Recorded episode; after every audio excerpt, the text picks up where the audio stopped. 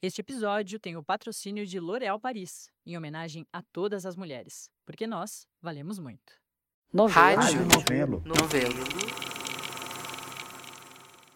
Tá começando mais um Rádio Novelo Apresenta. Eu sou a Branca Viana. Eu tenho uma amiga minha no meu aniversário, uns anos atrás, ela me deu uma aquarela. Essa é a Karina Sérgio Gomes, que é jornalista e pesquisadora de artes visuais.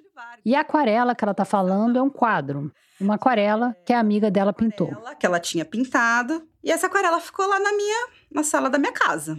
Ok, não entra a luz do sol direta, né? Na parede não, não batia sol direto. E o professor dela sempre falava, Gabi, investe nessa tinta. Ele sempre falava assim, ah, essa tinta que é boa, essa marca que é boa. Mas ela não tinha condições de investir nas melhores tintas que ela que tinha lá na loja de materiais artísticos. Ela comprava a linha estudante, essa linha que a gente chama de a mais baratinha. O quadro que a Gabi, amiga da Karina, tinha feito era de uma árvore meio estilizada, com folhas azuis contra um fundo esverdeadinho. A Karina pendurou a aquarela na parede e ela ficou lá alguns anos. Era uma, era uma árvore, bem vistosa. Daí a Karina acabou se mudando, o quadro morou durante alguns bons meses numa caixa e quando a Karina tirou... Agora é só um, tá virando um galinho seco. Nossa, super bonita. Não, dá pra ver totalmente, as folhinhas estão desaparecendo, a raiz ali, a base da árvore também. É como se alguém tivesse passado uma borracha nas folhas e deixado só algumas sombras. Até alguns galhos estavam querendo sumir. E o fundo verde tinha amarelado que nem folha morta. A Karina quis me mostrar essa aquarela porque essa árvore que está sumindo a olhos vistos tem raízes profundas. Raízes que levam a gente até uma briga secular. No episódio de hoje, a gente vai falar de guerras que já estão se arrastando há mais de um século, onde as linhas de batalha avançam e recuam, mas ninguém canta vitória, nem levanta a bandeira branca. São conflitos que são passados de geração em geração, que vão se transformando, mas a essência deles não muda. Continua problemática. Não tem sangue nessas guerras, mas tem disputa de terra, de soberania e do futuro do país.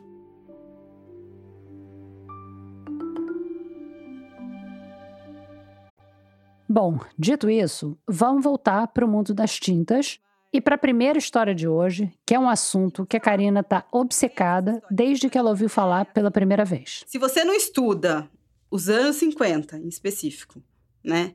Se você não estuda a história dos materiais artísticos, provavelmente você não sabe dessa história. É difícil alguém se interessar pelo salão preto e branco, né? Esse é o curador e historiador da arte, Xanon Botelho, que conversou com a Karina. Quando você me escreveu, inicialmente eu achei que era um trote. Porque eu falei, não, deve ter sido algum amigo que mandou, porque eu tô na peleja com o salão preto e branco há muito tempo, né? Há dez anos, desde a graduação, o Xanon estuda o salão preto e branco. E é uma pesquisa meio solitária. Se você coloca salão preto e branco no Google, aparece lá um salão de cabeleireiro. Tem um salão de cabeleireiro que se chama salão preto e branco. Então, não. Se você tinha jogado no Google agora, não é esse o salão que o Xanon estuda. É outro tipo de salão, mas que também mexe com tinta.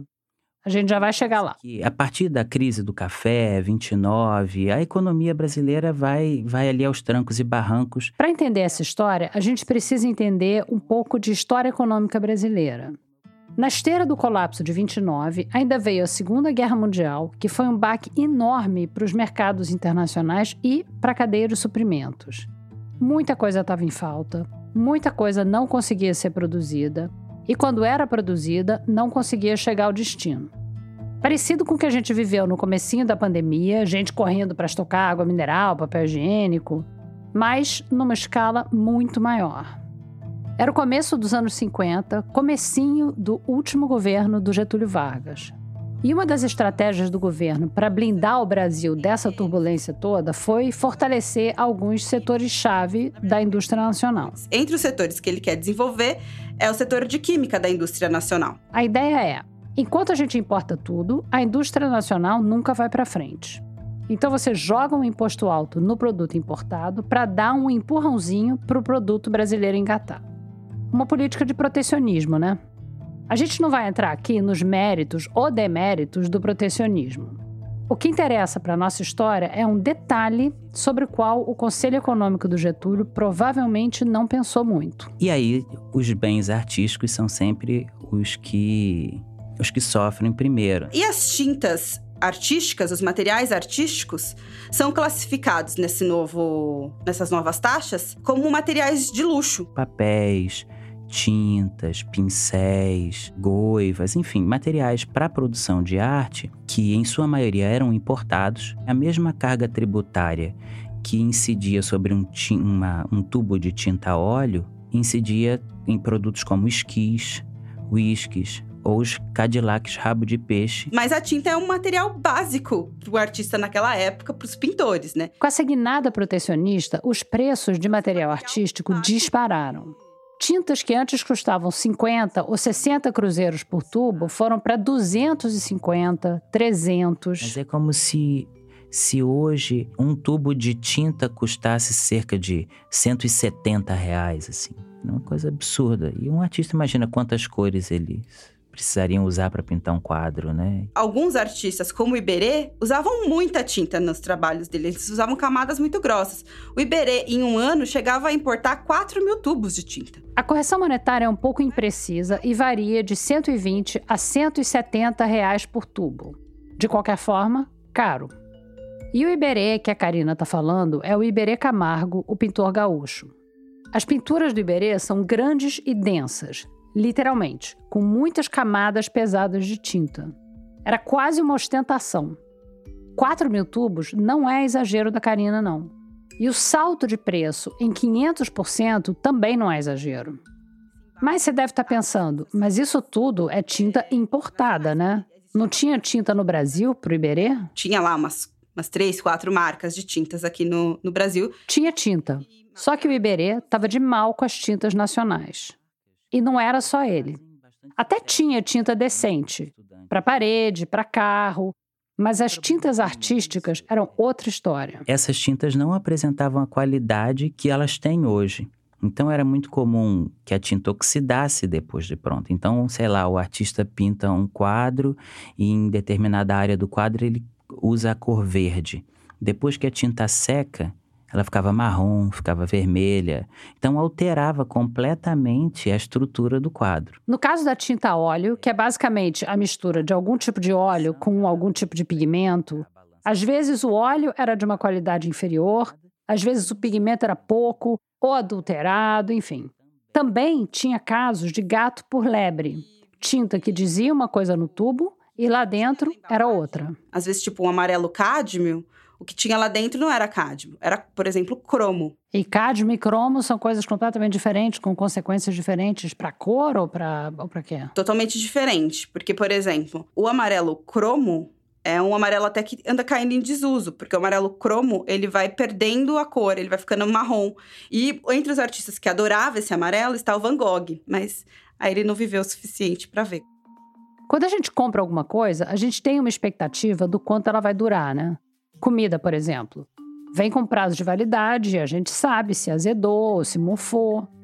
Agora, uma pintura, uma obra de arte, é uma coisa feita para viajar no tempo. Se eu estou produzindo uma obra, se eu vou vender essa obra, essa obra vai ter que durar para sempre. Durar para sempre e do jeito que o artista pensou, com as cores que ele pensou, com o brilho ou com a opacidade que ele pensou, ou que ela pensou.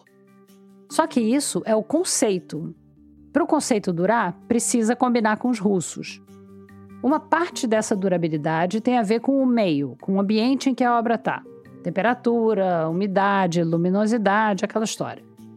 Mas nada disso adianta se o próprio material de que a obra é feita, a tinta, por exemplo, no caso das pinturas, se esse material começa a se transformar assim que ela sai do tubo, que nem uma bomba relógio. Esse amarelo vai estar marrom, esse azul vai começar a desbotar, esse branco vai começar a ficar amarelo. Bom, então os artistas estavam dizendo que para a arte brasileira sobreviver, eles precisavam de tintas importadas. E o decreto do Getúlio tinha entrado em vigor em mil novecentos e cinquenta e dois. cinquenta e um estava difícil, cinquenta e dois foi piorando, cinquenta e três ainda mais, e cinquenta e quatro parece que, a, que chega no limite ali das tensões. O Iberê, mais um grupo de artistas, que tinha entre eles a Djanira Mota e Silva e vários outros, formam uma Comissão Nacional dos Artistas Plásticos, para que o governo isente as tintas artísticas, como acontece a isenção do livro importado. Livro... Profissionais se organizando para fazer uma reivindicação coletiva. Até aí, a gente está dentro do campo normal do lobby. Só que essa organização profissional é de artistas.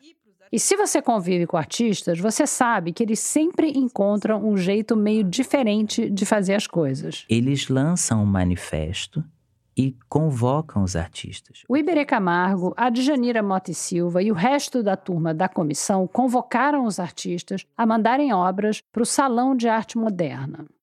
Os salões eram tipo a Bienal, um grande acontecimento no mundo das artes. Os artistas mandavam obras que podiam ser selecionadas para participar da exposição e até ganhar prêmios. Mas dessa vez, na convocatória, tinha um detalhe. O Salão de Arte Moderna de mil novecentos e cinquenta e quatro ia ser um salão protesto. E para esse salão, só podia mandar obra em preto e branco. Ia ser uma greve das cores. Então os artistas se engajaram nessa causa. O salão anterior tinha tido cento e vinte e poucas participações e o salão de cinquenta e quatro tem trezentas e tantas. Então o número quase triplica. O jornal era a rede social ali da época, né? Essas brigas, essas discussões, as entrevistas, resposta do governo, quem estava indo no salão, quem não estava indo no salão. A gente sabia tudo pelos jornais. O salão abre em quinze de maio de mil novecentos e cinquenta e quatro. O Última Hora, de dezessete de maio de mil novecentos e cinquenta e quatro, ele traz uma descrição de como é que era é, ver esse salão. Ele fala: sobe-se lentamente pela escada que leva à sobreloja do Ministério da Educação e, de repente, recebe-se o impacto em preto e branco das três centenas de tela do terceiro Salão Nacional de Arte Moderna. A sensação exata é de que a luz fugiu subitamente. Se você assistiu O Mágico de Oz, né? Ele começa todo em preto e branco. No filme O Mágico de Oz, a Dorothy, a protagonista, é uma garota que mora num sítiozinho pobre. E esse comecinho do filme, que mostra onde ela morava, é todo filmado em tons de sépia. Daí, um dia, vem um tornado, pega a casa dela com ela dentro, joga tudo no ar e a casa cai num lugar estranho. A Dorothy se levanta e vai abrir a porta. De repente, ela entra num mundo fantástico, com tudo filmado em Technicolor, que era até uma novidade para quem estava assistindo quando o filme saiu, em mil novecentos e trinta e nove. Era como uma visão do futuro, ou da vida como ela podia ser. Uma vida vibrante, colorida.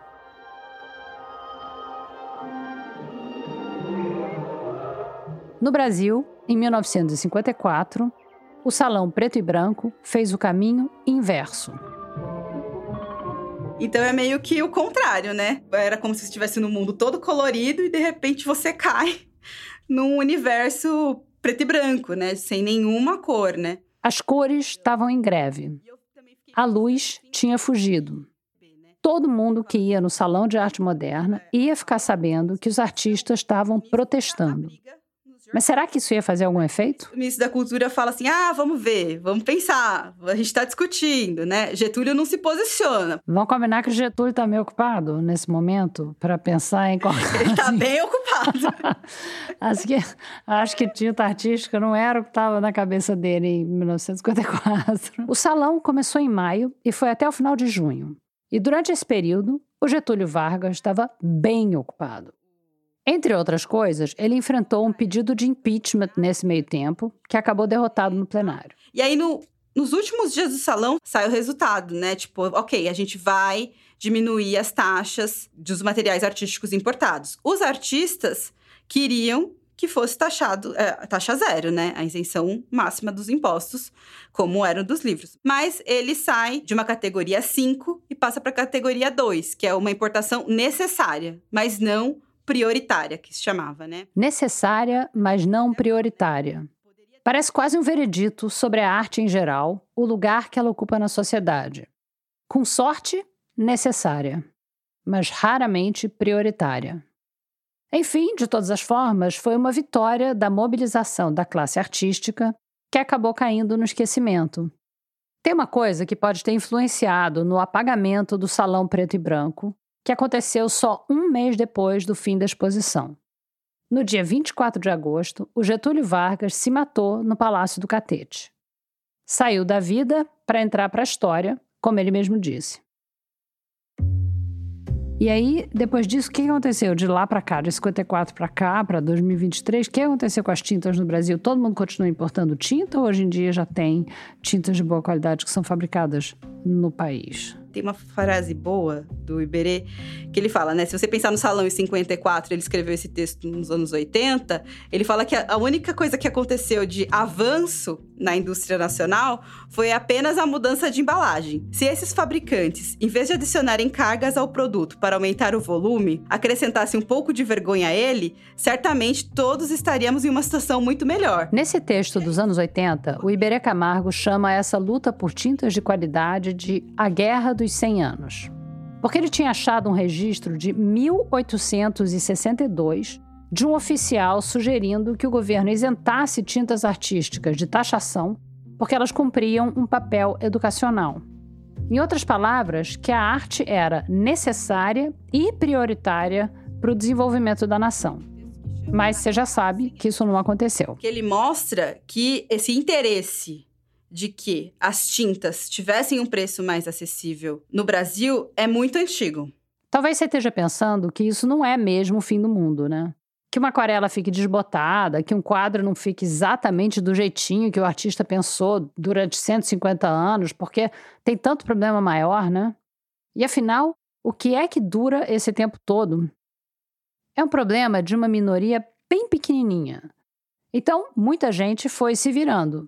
E a própria arte foi se transformando. Então eles vão usar tinta látex, vão usar em vez de tela, vão usar compensado de madeira, vão usar outros materiais que estão disponíveis na indústria, né? Na indústria, por exemplo, de pigmentos, que se a gente pensar que cuida de tinta, fabrica mais tinta para construção, tinta para, sei lá, para carro, os artistas vão usar tinta automotiva. Então eles vão começar uma pesquisa de materiais também que vai para além da tinta a óleo, né, dos materiais artísticos, materiais que vêm da indústria e que você encontra no depósito de construção perto da sua casa, entendeu? Você não encontra só no, no armarinho ali de produtos artísticos, né? Acho que quando a gente pensa em arte, a gente pensa primeiro na ideia, na visão do artista, no conceito e na técnica, na habilidade dessa pessoa em executar aquela ideia. Só que outro pedaço gigante dessa equação são os materiais. E não adianta nada você querer pintar um mar revolto numa tempestade se as coisas que você tem à mão não te deixam produzir aquelas cores e texturas que estão na tua cabeça. Então, assim, o interessante pra gente foi, a partir do estudo da cor, aliado com a história da arte, compreender que a revolução industrial produziu novas cores, que produziu novas pinturas. Esse é o artista Bruno Dunley, e ele contou um pouquinho para Karina de uma história que não é secular, é milenar. As tentativas dos seres humanos de tirar de algum lugar as cores que eles queriam usar na arte. No começo, tinha terra. Pensa em pinturas rupestres. As cores tendem a ser preto, vermelho, matéria orgânica que dava para misturar, combinar e chegar num tom que você queria. Mas ao longo dos séculos, os processos foram ficando cada vez mais elaborados. Os egípcios, eles já sintetizavam cor. Ele tem o esmalte, né, que é um azul super lindo, assim, que os egípcios fizeram quimicamente. De avanço em avanço, a paleta da humanidade foi crescendo. As pessoas iam muito longe em busca da cor, literalmente. O lápis-lazúli, que é um azul muito potente, era muito caro. Você tem poucos lugares no mundo. Lápis-lazúli é uma pedra azul que dá para triturar e virar a base de um azul muito vivo. E durante séculos, o único ponto conhecido para a extração dessa pedra era uma única serra no Afeganistão. É uma montanha rochosa e pontuda, isso era feito por pessoas, as pessoas subiam, tinham que descer com pedra, isso chegava ali no, nos portos de Veneza, mais para frente ali. Ou, então você tem um comércio também da cor. E um comércio muito intenso. Os pigmentos mais raros e cobiçados saíam a preço de ouro. E E com tanto dinheiro na jogada, tinha motivo para tentar desenvolver mais cores. Da química inorgânica, que é quando você começa a sintetizar em laboratórios cores, e isso expande muito, né? Você começa a ter o azul da Prússia, que foi um primeiro pigmento sintetizado moderno. A cada nova cor que aparecia, a própria arte mudava. Mas não eram só as tintas em si que transformavam a arte. Tudo que envolve o material artístico, a embalagem, por exemplo, também tem um papel enorme. A tinta, que antes era armazenada em, em tripas, de, né, umas bexigas de tripa de porco e tal. E... Para usar a tinta que estava na bexiga, você tinha que fazer um furinho e ir espremendo. Só que muitas vezes a tinta acabava secando antes do artista conseguir usar tudo. Agora imagina, alguém quase morreu numa montanha no Afeganistão para conseguir pegar uma rocha que foi levada até não sei onde para chegar no seu ateliê e a tinta acabou estragando? Daí, ali nos anos mil oitocentos e quarenta, veio um terremoto tecnológico, o tubo de tinta, o tubo de metal e, mais especificamente, a rosquinha que fechava o tubo. Eles mudaram tudo. Porque com isso, os artistas conseguiam levar as tintas para fora do ateliê, pintar paisagens ao ar livre e ir tirando um pouquinho de cada tubo sem estragar o estoque todo. Pronto, nasceu o impressionismo. Conforme a ciência e a indústria avançavam, isso expandia os horizontes da arte. Depois você vai ter os cádmos, você vai ter os cobaltos, você vai ter o branco de titânio lá no começo do século vinte ainda. Quase dá para imaginar uma tabela periódica virando uma paleta, os quadradinhos ficando todos coloridos, e as paredes dos museus também. É na primeira metade do século vinte, que aí já é uma tecnologia de manipulação de moléculas de carbono, e aí você passa a ser quase que infinito a quantidade de cor que você consegue fazer. Falando assim, parece que é só avanço, né? A gente, em geral, tende a ver a história como uma coisa que só anda para frente. E volta e meia, a gente se dá conta de que a coisa é menos linear do que parece. E tem uma consequência do desenvolvimento tecnológico que a gente raramente para para pensar, que é o esquecimento geracional, a perda de vínculo com o material, com a matéria-prima. No caso das tintas, por exemplo, tinta era uma coisa caseira. Antes da Revolução Industrial, você tinha... Cada artista no seu ateliê fazia a sua, a sua tinta. A enfermeira escolhia uma, o Velázquez outra, o Rubens outra. Era, as tintas eram diferentes. Você tinha um aprendiz que auxiliava nessa receita. O que acontece é que do ateliê passa a existir a figura que na literatura eles chamam de color man, que era um cara que fazia as cores para os artistas. E aí depois disso veio as lojas. Dali em diante, de geração em geração, os artistas que faziam a própria tinta foram virando minoria. Você vai tendo esse saber, essa cultura da tinta afastada do, dos ateliês. Então quem vai determinar a tinta são as indústrias. As indústrias, onde tinha indústria desenvolvida, né? Que durante muito tempo não era o caso do Brasil. Boa parte da produção de tinta foi feita com materiais de qualidade inferior aos centros do capitalismo. Então... Esse é o Rafael Carneiro, ele também é artista plástico. E ele faz parte de uma minoria de artistas modernos que tem experiência em fazer a própria tinta. Por um motivo bem prosaico. Quando ele era estudante, a tinta era cara demais para o bolso dele. Você basicamente tinha que comprar o óleo, fazia uma tinta cem por cento pura, batia ela numa batedeirazinha de bolo e a tinta ficava bem mal, mal moída, mal dispersa, mas funcionava. Pode ser bastante complicado e até arriscado, porque boa parte dos pigmentos que são usados e foram usados tradicionalmente, tinha um grau de toxicidade. Se você for fazer pigmento, você não usa a mesma batedeira, né? Não vai bater um bolo depois que você bater uma tinta. Por favor, presta atenção no que a Karina está falando. Se você for seguir a dica do Rafael, não me vai contaminar a sua batedeira.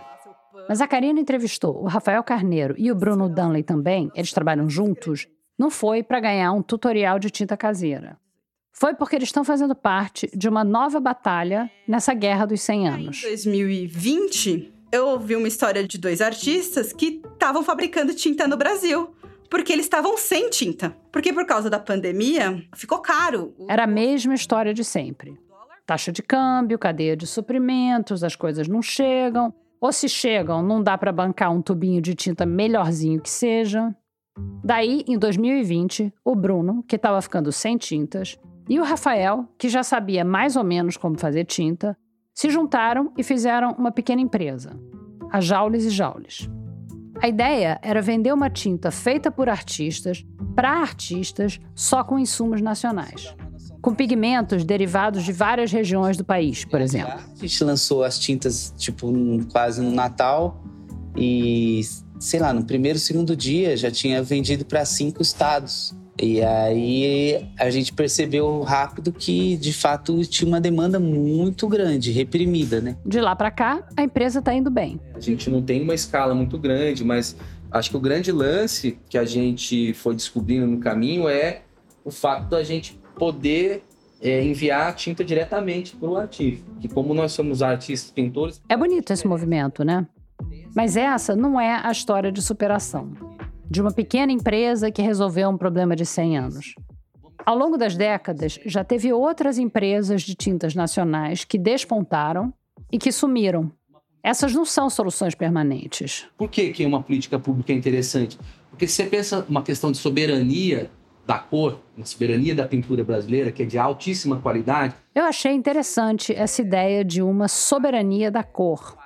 Do Brasil defender a sua produção de cores, que nem ele defende, sei lá, sua produção de soja ou de petróleo. Porque isso significa defender a arte brasileira ou as possibilidades da arte brasileira. E tem outra coisa que a Karina me contou sobre o que o Salão Preto e Branco representa. Ali no começo dos anos cinquenta, estava rolando a maior brigalhada entre os artistas de vanguarda, os mais moderninhos, e os mais tradicionalistas, os acadêmicos. Mas a greve das cores conseguiu fazer o impossível e juntar todo mundo. Mesmo artistas que normalmente não iam querer ver o outro nem pintado. Desculpa, mas essa estava fácil demais. O Iberê e a Djanira, acho que são os dois porta-vozes desse movimento que reúne os artistas. Mas, nessa carta que eles enviam ao Ministério da Educação e Cultura, na época, né, o M E C, tem a assinatura de quase duzentos e cinquenta nomes. E artistas de todas as vanguardas. Tem desde modernistas, como de Cavalcante, Tarsila do Amaral, assinando esse abaixo-assinado. Tem artistas jovens, por exemplo, Lígia Clark, Lígia Pape, que vão se destacar mais no futuro. E tem artistas acadêmicos, como a Georgina de Albuquerque, que na época... era é, diretora da Escola Nacional de Belas Artes do Rio de Janeiro. Parece que é um, é um engajamento político dos artistas, é um momento vivo mesmo de, de entrosamento entre arte e política que os artistas vão se entender, além da, da inquietação com a ausência de materiais, dos insumos para a produção das suas obras, que os artistas vão se entender como profissionais. Esse, de novo, é o historiador da arte Xanon Botelho. Eu acho que é uma questão de sobrevivência. É uma questão, é uma questão de coalizão de forças contra alguma coisa maior. Depois que resolver, volta cada um para o seu canto. Mas vamos protestar juntos. Acabou aqui nessa guerra dos cem anos, o Salão Preto e Branco virou um momento único de frente ampla. E de lá para cá, o que tem prevalecido é o salve-se quem puder. E aí a gente não se organiza. Fica uma relação um pouco também de competição, porque... é... de uma grande multidão de artistas, é, pouquíssimos, de fato, ganham o necessário para sobreviver só disso. E aí parece um pouco a metáfora da sociedade no geral, né? É, a gente fica brigando com a ilusão de que vai ficar rico, né? De alguma forma, e se organiza é, através dessa pauta, né? Que é individualista e meio que é, ilusória, né? Essa história tem um pós-fácil. As centenas de trabalhos do Salão Preto e Branco estão espalhadas por coleções país afora. E elas estão sendo testemunhas silenciosas do motivo original daquele protesto. Porque elas, guardadas dentro de caixas ou cuidadosamente emolduradas, estão ficando não menos, mas mais coloridas. O branco fica meio amarelado, né? Mas uma coisa que aconteceu com a maioria dos trabalhos foi o preto azular. Então, você tem alguns trabalhos de artistas que você olha, do Salão Preto e Branco, né? Que eles deram uma azulada, assim, o preto está levemente azulado. Então, isso já é um indício de, de oxidação da cor. As tintas dos trabalhos, não todos, mas muitos, estão oxidando. E devagarinho, ano após ano, as obras do salão preto e branco estão virando azuis e amarelas. As cores, que estavam em greve, estão voltando. Só não do jeito que os artistas queriam. Essa história foi da Karina Sérgio Gomes, colaboradora da Rádio Novelo. Já já a gente volta. Liberdade é pouco. O que eu desejo ainda não tem nome. A Larissa Benevenuto, estilista da modelo Letícia Muniz, vive essas palavras de Clarice Lispector todos os dias. Sem formação em moda, a ex-publicitária está se tornando referência no universo plus size ao ajudar mulheres de corpos grandes a se libertarem. Nunca foi também só sobre moda, sempre quis ter algo além, sempre quis ter um propósito. As seguidoras da Letícia sempre vinham nos meus directs e falar, ou falava pra Lê, a Lê sempre fez questão de me colocar dentro desse universo, de falar que eu tava ali com ela, entendeu? Ah, a Lari tá de parabéns, eu queria ter uma Lari assim na minha vida. E aí isso foi muito enriquecedor, não só pelo fato delas estarem elogiando o meu trabalho, mas porque eu sabia que isso não era sobre a roupa que eu estava vestindo na Letícia, que pra elas isso significava muito mais, que é algo que elas nunca tiveram. Isso muda a vida dessas meninas, elas se sentirem bonitas, elas se olharem no espelho, elas sentirem que elas são amadas, e elas viam na Letícia essa imagem do que elas queriam ser. A Lari nunca teve muita clareza sobre qual profissão seguir, mas sabia que queria transformar a vida das pessoas de alguma forma. Foi estando atenta às seguidoras da amiga criadora de conteúdo que a estilista entendeu que esse caminho era o do acesso do público plus size a peças refinadas e mais baratas. A última das nossas coleções foi a mais ousada, porque a gente sempre quis trazer algo mais palpável para elas, não só uma referência. E aí a gente via elas mostrando como elas estavam felizes, como elas tinham coragem de sair de casa para as festas e se sentirem bonitas e especiais. Eram peças acessíveis, não fazia sentido criar peças a um valor que elas não teriam acesso, que fosse alto. A gente queria que elas tivessem os mesmos acessos que uma pessoa de corpo padrão tem. A gente queria trazer moda para elas. Você encontra mais do trabalho dela no Instagram, no arroba Lari Benevenuto. Como é bom ouvir histórias assim, né? De mulheres reais que se fortalecem através de sua autonomia, autoestima e autocuidado. Isso é poderoso e transformador para elas e para todas nós. Porque a Lari vale muito. Você vale muito. Nós valemos muito. L'Oréal Paris.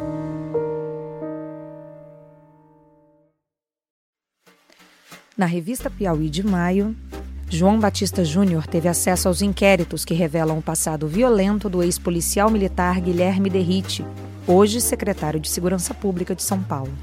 Luiz de Maza argumenta como a realidade desagradável da extrema-direita levou parte da inteligência brasileira ao culto e à simbologia de Caetano Veloso, para resgatar uma autoimagem do país que não existe mais. E Fernando de Barros e Silva busca, num seminário da Esfera Brasil em São Paulo, o quadro que define o atual momento político em que o P I B tenta apresentar Tarcísio de Freitas como um político de centro. No computador, celular ou no papel, assinantes leem esses e outros textos com exclusividade. Saiba mais em revista piauí ponto com ponto b r.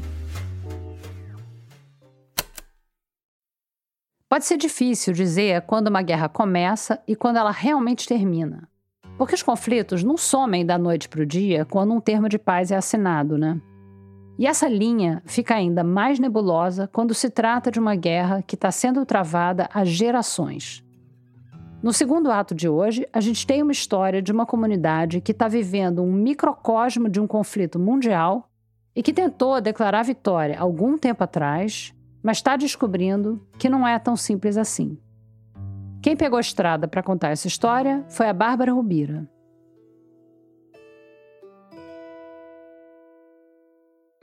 No sul de Santa Catarina, a cerca de cento e oitenta e cinco quilômetros da capital Florianópolis, fica a cidade de Orleans. Só Orleans mesmo. Não confundir com a Nova Orleans, a terra do jazz lá no sul dos Estados Unidos. A Orleans catarinense é uma cidade pequena, de cerca de vinte e três mil habitantes. E eu, quando estive lá, achei que ela tinha cara mesmo de cidade pequena. Tem uma pracinha charmosa no centro da cidade, com a igreja matriz, uma rua principal com vários tipos de comércio, e aquele sentimento de que todo mundo mais ou menos se conhece e deve saber, só de te olhar, que você não é dali. Orleans tem só pouco mais de vinte mil habitantes, mas é uma cidade razoavelmente grande em área.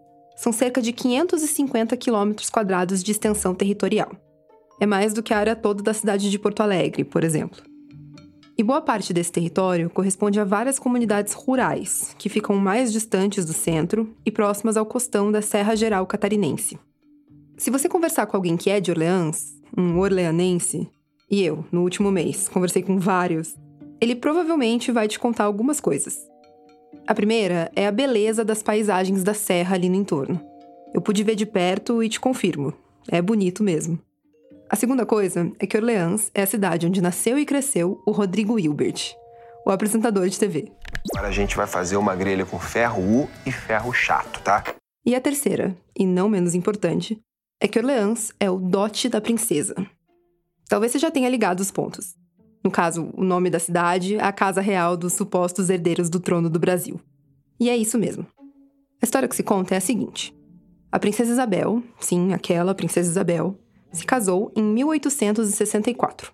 A princesa Isabel era filha de Dom Pedro segundo, imperador à época do Brasil. Então, a princesa Isabel casou com esse conde que era lá da França. E quando eles casaram, Dom Pedro segundo deu um dote de terra. Um dote duplo de terras, na verdade. O Conde D, marido da princesa Isabel, ia poder escolher uma gleba em Santa Catarina e outra em Sergipe. Mas vamos focar em Santa Catarina aqui. Nos anos seguintes ao casamento real, foi formada uma comissão para escolher onde seriam essas terras e começar os trabalhos para a implantação de uma colônia. O território onde hoje fica Orleans teria sido escolhido com alguns interesses em vista. Um deles, talvez o principal, era que naquela região, o sul de Santa Catarina, tinham sido descobertas reservas de carvão mineral. Foi na segunda metade do século dezenove que começou a exploração de carvão mineral em Santa Catarina. Então é claro que parecia um baita negócio escolher terras onde tinha o minério que era a fonte de energia que estava na base da Revolução Industrial. E já existiam planos para a construção de uma ferrovia passando por aquelas terras, nas margens do Rio Tubarão, ligando as reservas de carvão ao porto de Imbituba. Mas foi só vinte anos depois do casório, em mil oitocentos e oitenta e quatro, que a coisa se concretizou. O Conde D fez uma visita. E ao passar por aqui, ele viu uma mata bonita, viu um rio bonito, viu um local bonito e disse que aqui eu iria fundar uma cidade em homenagem à minha família. Então eu vou fundar a cidade e vou dar o nome a ela de Orleans. Em homenagem à família nobre e francesa dele, a Casa de Orleans. Foi só em mil novecentos e treze que Orleans virou município. E depois vários outros municípios se desmembraram daquelas terras que um dia foram dote. Eu não vi nenhuma bandeira monarquista na minha passagem por Orleans. Mas as várias pessoas com quem eu conversei por lá falam dessa origem real da cidade com um certo orgulho. E Orleans é uma cidade diferenciada porque ela é uma cidade de conde e princesa. Um dos orgulhosos dessa origem é o atual prefeito da cidade, o Jorge Cor, que é esse cara que você está ouvindo aqui desde o começo. Mas tem uma outra coisa que o prefeito de Orleans também adora dizer, com muito orgulho. Em eventos locais, em uma ou outra vez que ele apareceu na televisão, e também na entrevista que eu fiz com ele no gabinete. Então, a nossa cidade, desde o prefeito, passando pela Câmara de Vereadores, passando pelos movimentos sociais, passando pelos agricultores, somos contra o carvão. Não ao carvão na nossa cidade. Não ao carvão. A cidade hoje está rejeitando o carvão que tinha atraído a atenção da Comissão Imperial. O carvão sem a qual ela não existiria. Orleans, atualmente, não tem atividades de mineração de carvão dentro do município. E isso já faz algumas décadas. Mas esse cenário pode mudar nos próximos anos. Tem gente da indústria batendo na porta, de olho no potencial para a exploração de carvão na cidade. E eu não sou nenhuma princesa, nem tenho dote nenhum para oferecer. Mas também foi essa história de carvão que acabou me atraindo para Orleans. Orleans fica na chamada Bacia Carbonífera Catarinense. Cerca de dez por cento das reservas de carvão mineral do Brasil ficam em Santa Catarina, concentradas nessa região. São mais de três bilhões de toneladas de minério. Isso até pode parecer muito, mas no mundo inteiro, as reservas de carvão somam oitocentos e sessenta bilhões de toneladas. Eu conheci um pouco mais da região carbonífera de Santa Catarina uns anos atrás, quando eu estava produzindo o podcast Tempo Quente, uma série original da Rádio Novelo. Aliás, se você não ouviu o Tempo Quente ainda, você está perdendo tempo. Depois que terminar esse episódio, corre lá para ouvir. Antes da nossa pesquisa para o Tempo Quente, eu não tinha ideia do tamanho da força e do lobby da indústria do carvão no Brasil. Eu lembro que eu fiquei, mas no Brasil? Tem certeza mesmo? Eu lembrava do meu professor na escola, falando da energia limpa, das hidrelétricas, limpa entre todas as aspas, né? Mas eu tinha aprendido assim. Não parecia fazer o menor sentido para mim falar em carvão em tempos de emergência climática. Parece uma coisa tão anacrônica, né? E, bom, bem de longe mesmo. A história do carvão na região começou lá no século dezenove, com empresas inglesas, e depois continuou com o investimento nacional.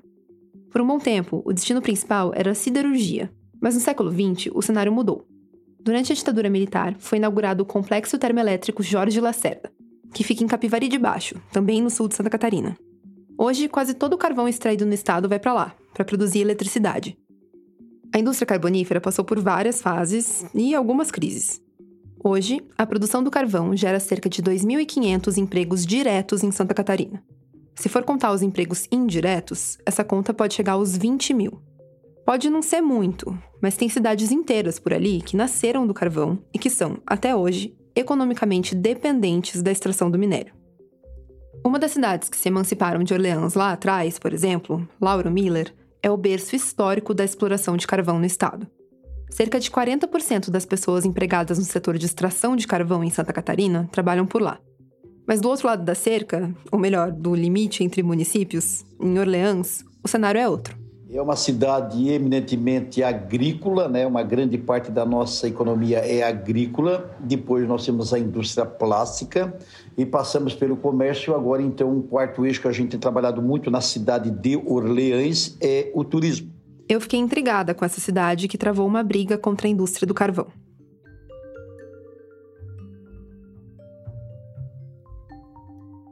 A primeira coisa que eu vou pedir para você, eu vou colocar o caderno aqui para poder anotar com isso, se surgiu alguma coisa. A primeira pergunta é assim, você pediu para o senhor se apresentar, de maneira que o senhor... Ando. Posso dizer bom dia ou não preciso dizer bom dia? Como o senhor quiser. Tá, bom dia, eu sou José Carrer Neto, sou um agricultor, atualmente presidente do Sindicato da Agricultura Familiar do município de Orleans. O José Carrer Neto tem sessenta e quatro anos, e ele é orleanense mesmo. Ele nasceu em Orleans e viveu lá a vida toda.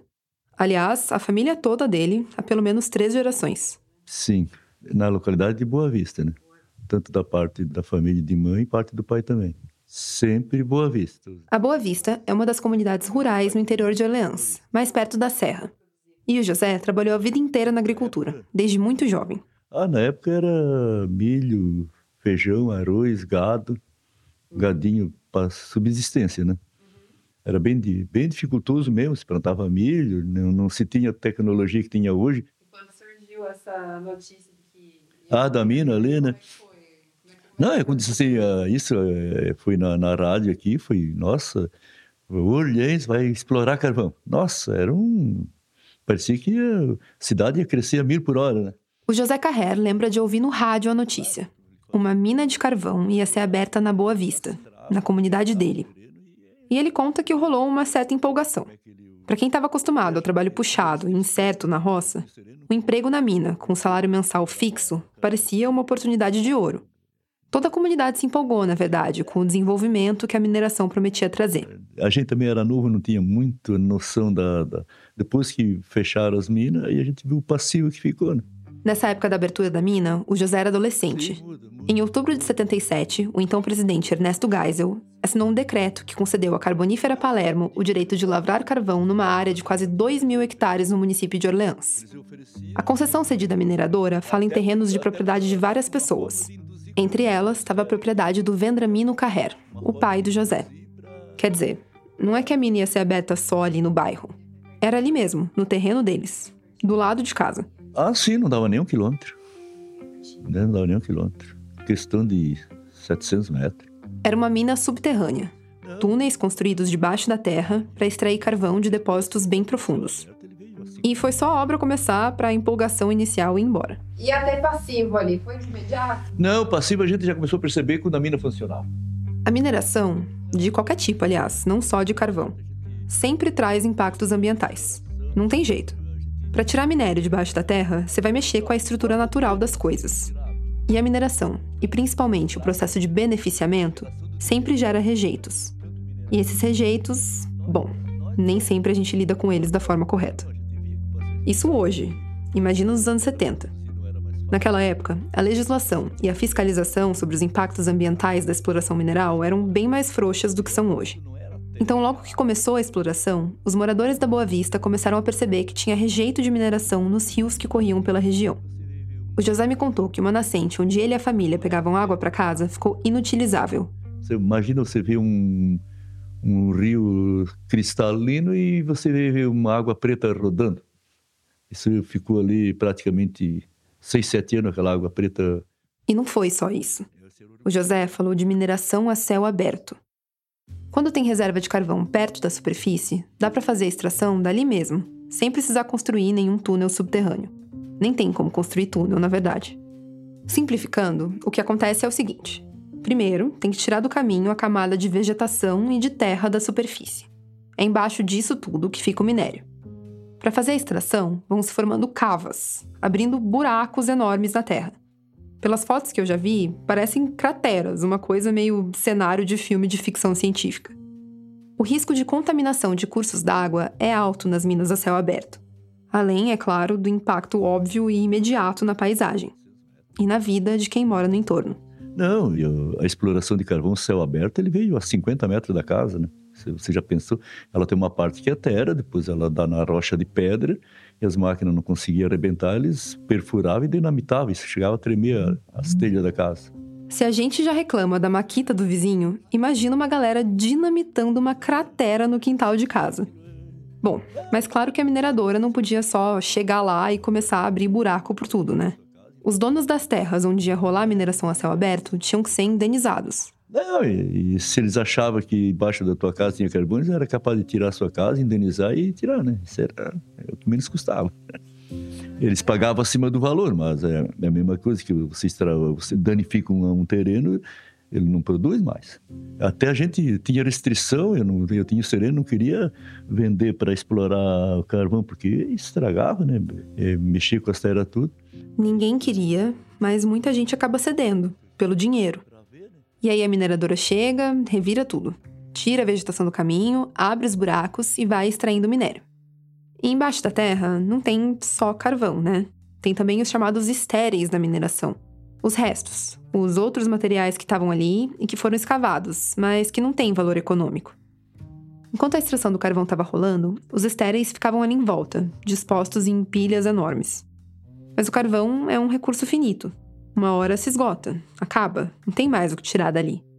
E naquela época, depois que a exploração terminava, as áreas mineradas eram reaterradas com aqueles mesmos estéreis, os restos da mineração.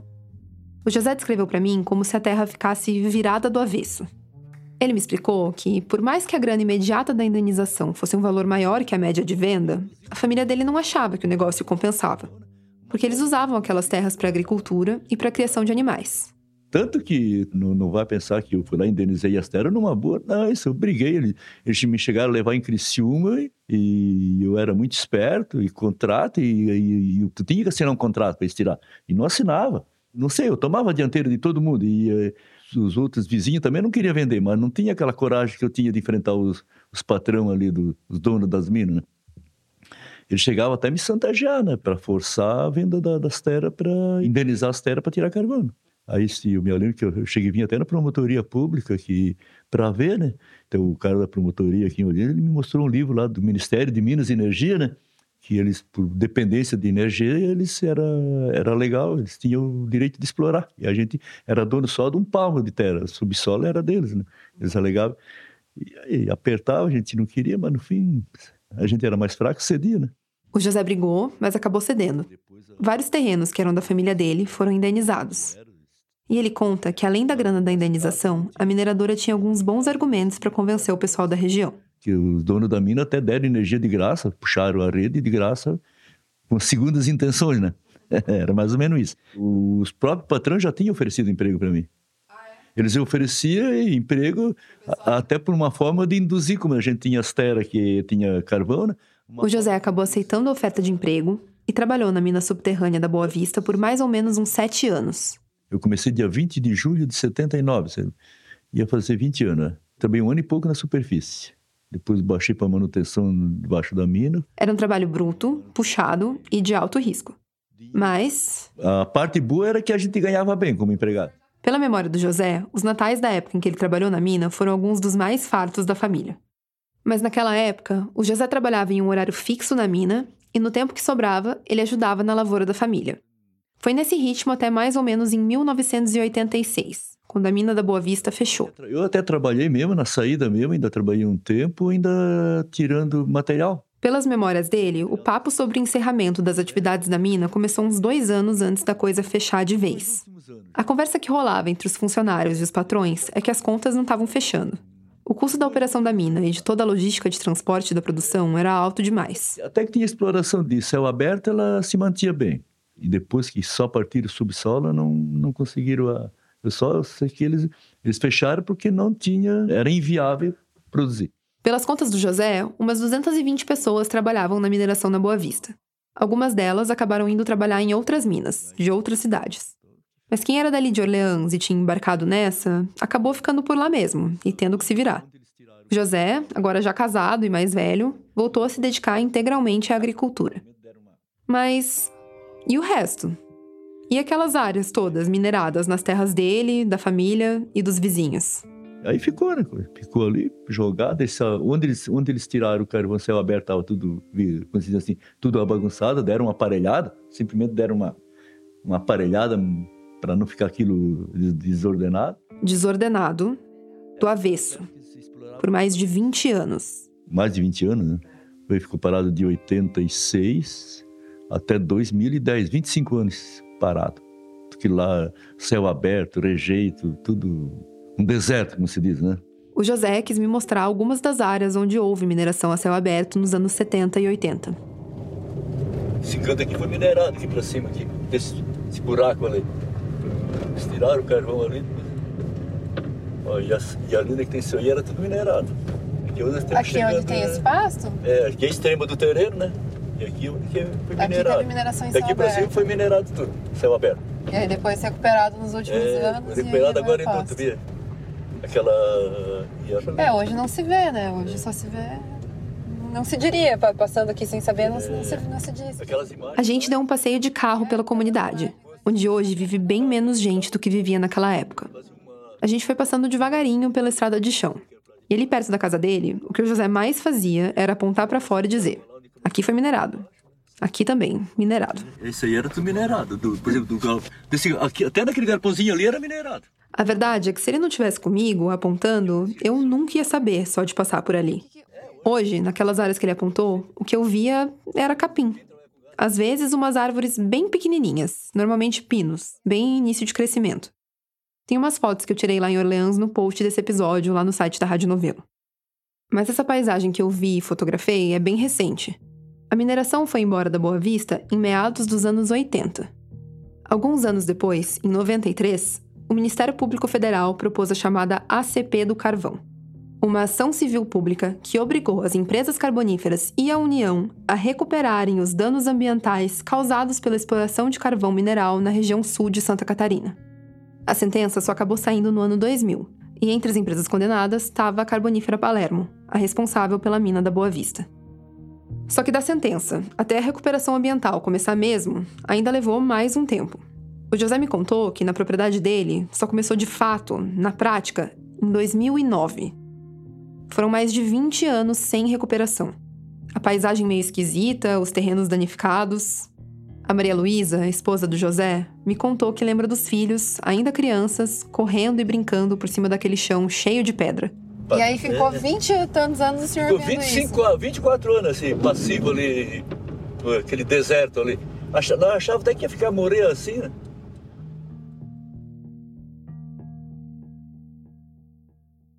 A Boa Vista não era a única comunidade de Orleans onde tinha mineração entre os anos setenta e oitenta. Tinha outras. Em outras localidades do município, operadas por outras empresas. E naquela época, a atividade tinha todo o apoio do governo local. Nada a ver com aquele discurso do Jorge Cor, o atual prefeito, que você ouviu mais cedo. Mas esse discurso do Jorge Cor também não surgiu do nada. Ele só embarcou nessa. Essa coisa de Orleans é contra o carvão vem de muito antes.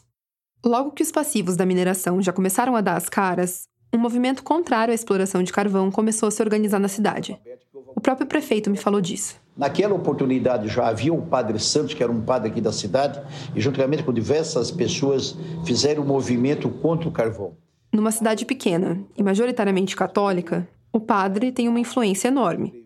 E foi o Padre Santos quem liderou, ainda nos anos oitenta, uma série de protestos contra a mineração. E claro que o movimento não foi totalmente bem recebido. As empresas foram as primeiras a puxar o bonde contra o padre, mas trabalhadores do carvão, todos com as ceias fartas de Natal, também engrossaram o coro. Só que acabou que não demorou muito para as mineradoras encerrarem as atividades em Orleans, por motivos principalmente econômicos, como aconteceu na mina onde José Carrer trabalhava. Mas mesmo depois da saída das mineradoras, o barulho feito pelo movimento do Padre Santos continuou ressoando na cidade. Então, desde aquela década até hoje, há diversos movimentos na nossa cidade totalmente contra o carvão. A rejeição da cidade ao carvão chegou a ser oficializada na legislação municipal. Um exemplo, tem a Lei Complementar de Meio Ambiente de Orleans, que foi sancionada em dois mil. E lá no artigo setenta e três diz assim: fica vedado em todo o território do município de Orleans as atividades relacionadas à extração e beneficiamento de carvão mineral. Não será concedida licença municipal, independente de autorização federal e estadual a pessoas físicas e jurídicas interessadas na extração e beneficiamento de carvão mineral. O Plano Diretor de Orleans, de dois mil e sete, e a Lei Orgânica do Município também têm artigos bem parecidos. A experiência nos anos setenta e oitenta já tinha mostrado que a exploração de carvão em Orleans não valia muito a pena para a indústria. E agora, a legislação municipal tirava essa possibilidade da mesa de vez. Nas últimas décadas, Orleans se firmou como exceção nesse pedaço carbonífero de Santa Catarina. Então nós entendemos e estamos muito felizes por essa decisão. Bom, mas é claro que não foi todo mundo que ficou feliz com isso. Tem alguém, por exemplo, que eu conheci durante a apuração do Tempo Quente, que não gostou nada dessa história. Na verdade, não é uma pessoa, é um sindicato. O Sindicato da Indústria da Extração de Carvão do Estado de Santa Catarina, o CIESC. Em dois mil e quatorze, o CIESC entrou com uma ação no Tribunal de Justiça argumentando que a lei municipal que proíbe a exploração de carvão em Orleans era inconstitucional, que ela passava por cima da Constituição Estadual de Santa Catarina. Na ação, eles também alegavam que a Lei de Orleans ofende os princípios da proporcionalidade, da razoabilidade, da livre iniciativa e livre concorrência. E o T J de Santa Catarina concordou. A decisão do tribunal saiu em dois mil e dezoito. Ela afirma que o município de Orleans foi além da competência legislativa. E a decisão do T J traz também um ponto da Constituição Federal. Tá lá, no artigo vinte e dois, parágrafo doze. Compete privativamente à União legislar sobre jazidas, minas, outros recursos minerais e metalurgia. Quer dizer, para o T J de Santa Catarina, aquela proibição não vale. Não cabe a Orleans decidir se pode ou não pode ter exploração de carvão no município. Eu tentei ouvir o CIESC, o Sindicato da Indústria, para essa pauta. Eu insisti algumas vezes, mas eles pararam de responder os meus pedidos de entrevista. Mas mais ou menos nesse mesmo período, pouco antes da ação de inconstitucionalidade ser julgada, a indústria do carvão já estava batendo na porta de Orleans. Desde dois mil e dezessete, uma empresa, a Gama Mineração, vinha tentando conseguir a autorização da prefeitura para extrair carvão na região de Três Barras, outra comunidade rural no interior de Orleans. Uma breve explicação aqui. Abrir lavra de carvão, hoje, é um processo muito mais longo e cheio de etapas do que nos anos setenta. Pra você ter uma ideia, só para fazer a pesquisa para identificar uma possível área de exploração, o processo tem que passar lá pela A N M, a Agência Nacional de Mineração. Para começar a minerar, a A N M também precisa autorizar. E o processo tá longe de ser simples, mas vou tentar simplificar aqui. Um dos documentos obrigatórios é a licença ambiental, que é emitida pelo Estado. Só que antes de pedir a licença ambiental, o requerente tem que provar que está tudo nos conformes a nível municipal. Então, para isso, a Gama Mineração, a empresa interessada em explorar carvão em Três Barras, precisava que a Prefeitura de Orleans emitisse uma declaração. Um documento mais de cunho legal do que técnico, para dizer que a atividade está de acordo com as leis municipais, especialmente no que diz respeito ao uso e à ocupação do solo e à interferência na captação de água da cidade. E a legislação municipal de Orleans proíbe as atividades de extração e beneficiamento de carvão em todo o território. Uma proibição que, segundo o Tribunal de Justiça do Estado, eles não têm o direito de fazer. E agora? Mas e a comunidade local, né? E o município quer isso, né? O que, que vem, né, é, junto com a mineração? Né? Vem só ganhos? Né? Que ganhos são esses? Essa é a Joélia Baltazar. Ela é geógrafa e doutora em ciências ambientais. Atualmente, ela trabalha como professora e pesquisadora no UNIBAV, o Centro Universitário Barriga Verde. Nós estávamos numa reunião no, é, no Unibav, um grupo de, de, de pessoas aqui do município, numa reunião falando sobre o, o Plano Municipal da Mata Atlântica, quando surgiu essa, esse assunto sobre a possibilidade de voltar a mineração para Orleans. Nós ficamos assim, meu Deus, não pode, não, não podemos, temos que fazer algo. Então, tudo isso mexeu muito, assim, com todos que estavam presentes ali na reunião, né? E, e nós nos espelhamos nesse movimento que surgiu lá no início da década de oitenta para fazermos novamente essa, esse movimento contrário. E daí, naquele momento, nós decidimos criar o movimento Orleans Viva, né? A Joélia é uma das fundadoras do MOVE, o Movimento Orleans Viva. O Movimento Orleans Viva foi fundado em resposta às investidas recentes da indústria do carvão na cidade. E o MOVE se define como um movimento aberto, então eles não têm um número certo de integrantes nem uma liderança definida. Mas tem lá, registrado por escrito, entre os princípios do movimento: posicionar-se a favor de modelos sustentáveis de sociedade, os quais este movimento reconhece como incompatíveis com a exploração de carvão mineral, a despeito de quaisquer benefícios ou medidas de prevenção, mitigação, recuperação ou compensação dos danos dela provenientes. Nós não queremos a mineração aqui, nós não precisamos da mineração, economicamente falando, e nós temos a comunidade de Boa Vista como um exemplo, como um marco histórico também aqui para o município, de que não dá certo, os danos ficaram. E, por outro lado, também, que o movimento das pessoas, das lideranças, é importante. Por mais força política e econômica que as mineradoras tenham, penso que nós precisamos falar sobre isso, né? De que as comunidades locais precisam ser ouvidas também, né? O Movimento Orleans Viva surgiu em dois mil e dezoito. E, desde então, tem organizado debates, encontros e manifestações sobre preservação ambiental em Orleans e em cidades vizinhas. O movimento também tem um outro nome, os Guardiões do Costão. Lembra que eu contei lá no começo que Orleans fica ali do ladinho da Serra Geral? Então, é bem no Costão da Serra que fica Três Barras, a comunidade onde a Gama Mineração demonstrou interesse em minerar. Quando se fala em Três Barras, você vai perceber que a nossa região aqui é uma região belíssima, né? Com paisagens belíssimas, né? O interesse da mineradora por uma área em Três Barras acendeu um alerta para os fundadores do movimento Orleans Viva. Por alguns motivos. Primeiro, porque perto dali nascem alguns dos afluentes do rio Laranjeiras, a principal fonte de captação de água do município. Eu já falei que hoje a legislação sobre o cuidado com o entorno da mineração e a destinação dos rejeitos é muito mais rígida do que dos anos setenta e oitenta. A tecnologia para extração também evoluiu bastante, mas as lembranças da degradação do passado ainda assombram a comunidade. Eles não querem, em Três Barras, um repeteco do que aconteceu na Boa Vista. A chegada de uma atividade que pode até trazer alguns ganhos econômicos no curto prazo, mas que deixa para trás um estrago que dura por anos. Para nós, aqui em Orleans, nós não podemos perder Três Barras, nós não podemos perder nenhuma dessas áreas mais para o carvão ou para qualquer outra atividade que vá degradar esses espaços e que, que vá trazer esses danos, né, ao nosso patrimônio ambiental e cultural também, né?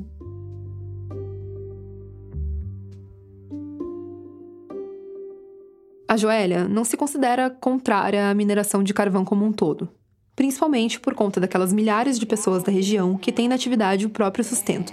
Então, como é que tu vai falar contra, né, uma atividade dessa, é, sabendo que tu tem pessoas que dependem daquilo ali?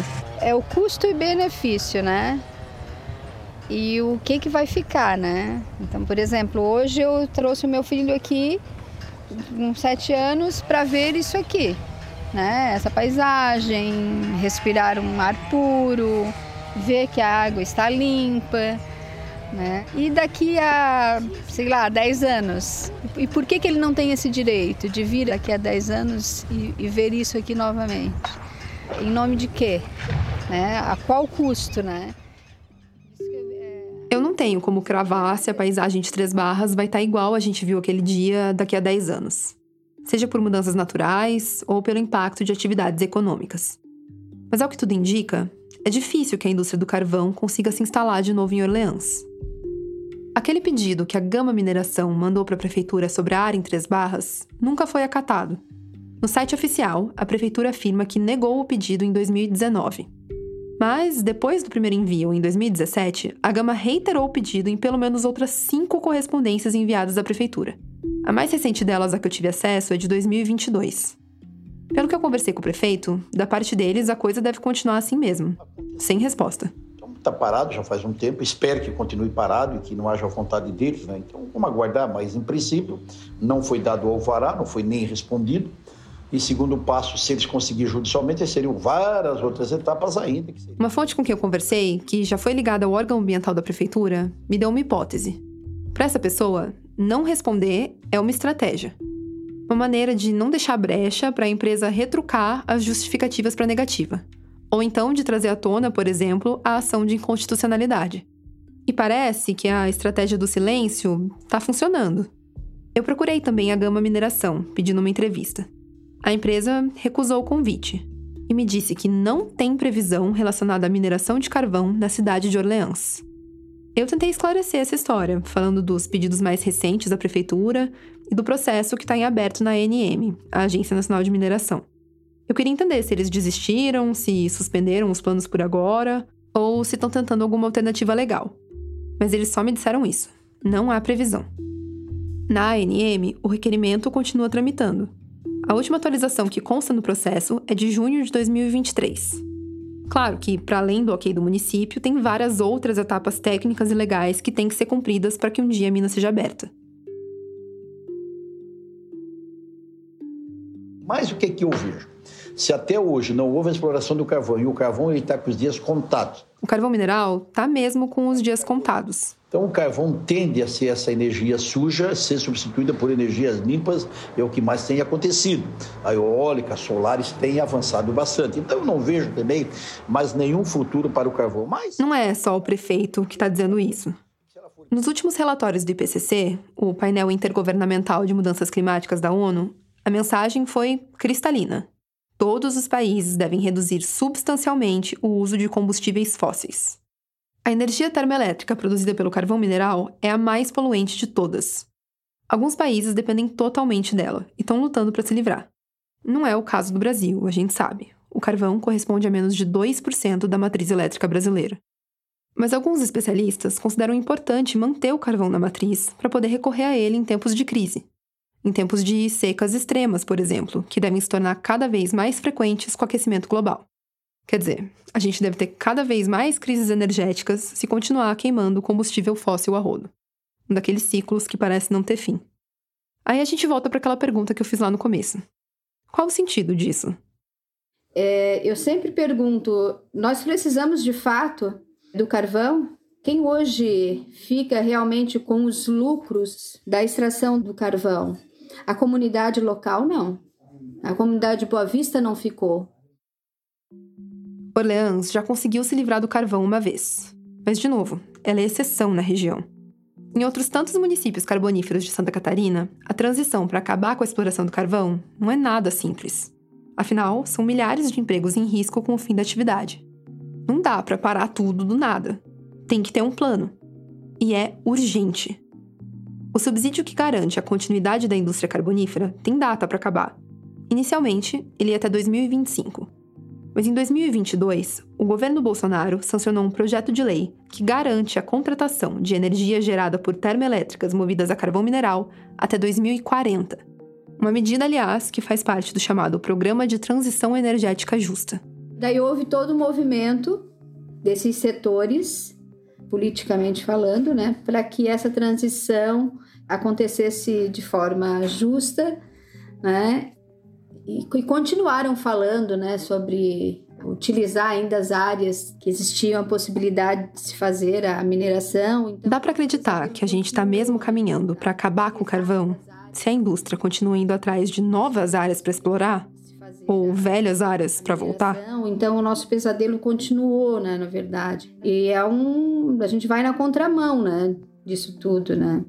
Na prática, a garantia de mais anos de subsídio faz com que a transição seja adiada. Mas é fato que ela precisa acontecer. E não dá para adiar. A crise climática está se agravando. E os trabalhadores do setor não podem viver nessa corda bamba. Em Orleans, o recado é claro. A cidade não quer mais. O dote foi dado, o estrago foi feito. Tá na hora de ir em frente.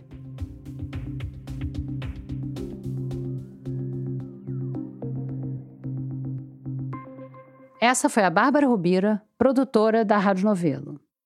Essa história foi produzida com o apoio da Thomson Reuters Foundation. O conteúdo é de inteira responsabilidade da Rádio Novelo. A gente volta daqui a pouquinho. Só conquistaremos a paz social através da justiça social. Declaro vaga a presidência da República. Seu remédio para os malefícios da extrema esquerda não será o nascimento de uma direita reacionária. O Politiquês, podcast de política do Nexo, leva ao ar a partir de oito de maio de dois mil e vinte e quatro, quarta-feira, uma adaptação da série Dia a Dia do Golpe, a partir de textos publicados por Mariana Vick, que resgatam como o Brasil virou uma ditadura militar. Em cinco episódios, você vai acompanhar a sequência de fatos ocorridos em datas-chave de mil novecentos e sessenta e quatro, do discurso de Jango na Central do Brasil à posse de Castelo Branco, primeiro general-presidente de um regime autocrático que duraria vinte e um anos. Convido você para essa viagem ao passado, tão necessária para que nunca mais o país tenha que passar por aqueles anos de chumbo. Toda quarta-feira em seu tocador favorito, pelo feed do Politiquês. Porque sim, o Politiquês está de volta.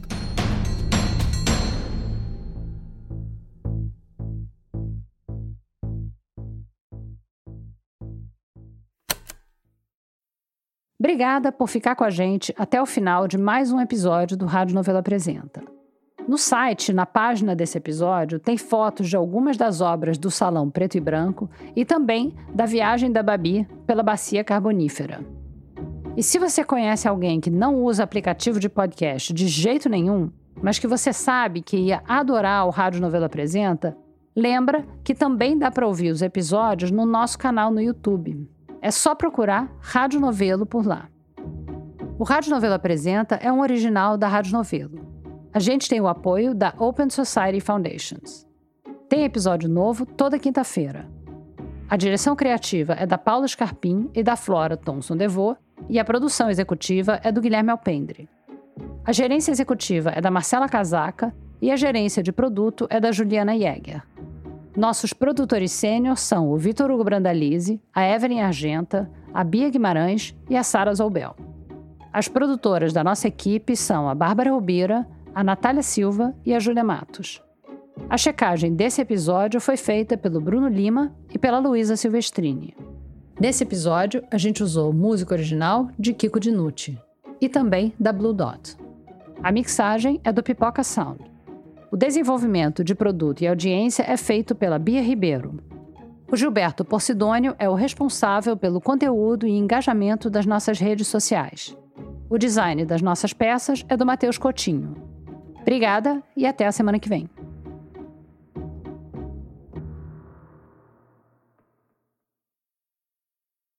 Oi! Você acabou o episódio do Apresenta dessa semana e está procurando outro podcast bacana para ouvir? Você já ouviu Tempo Quente?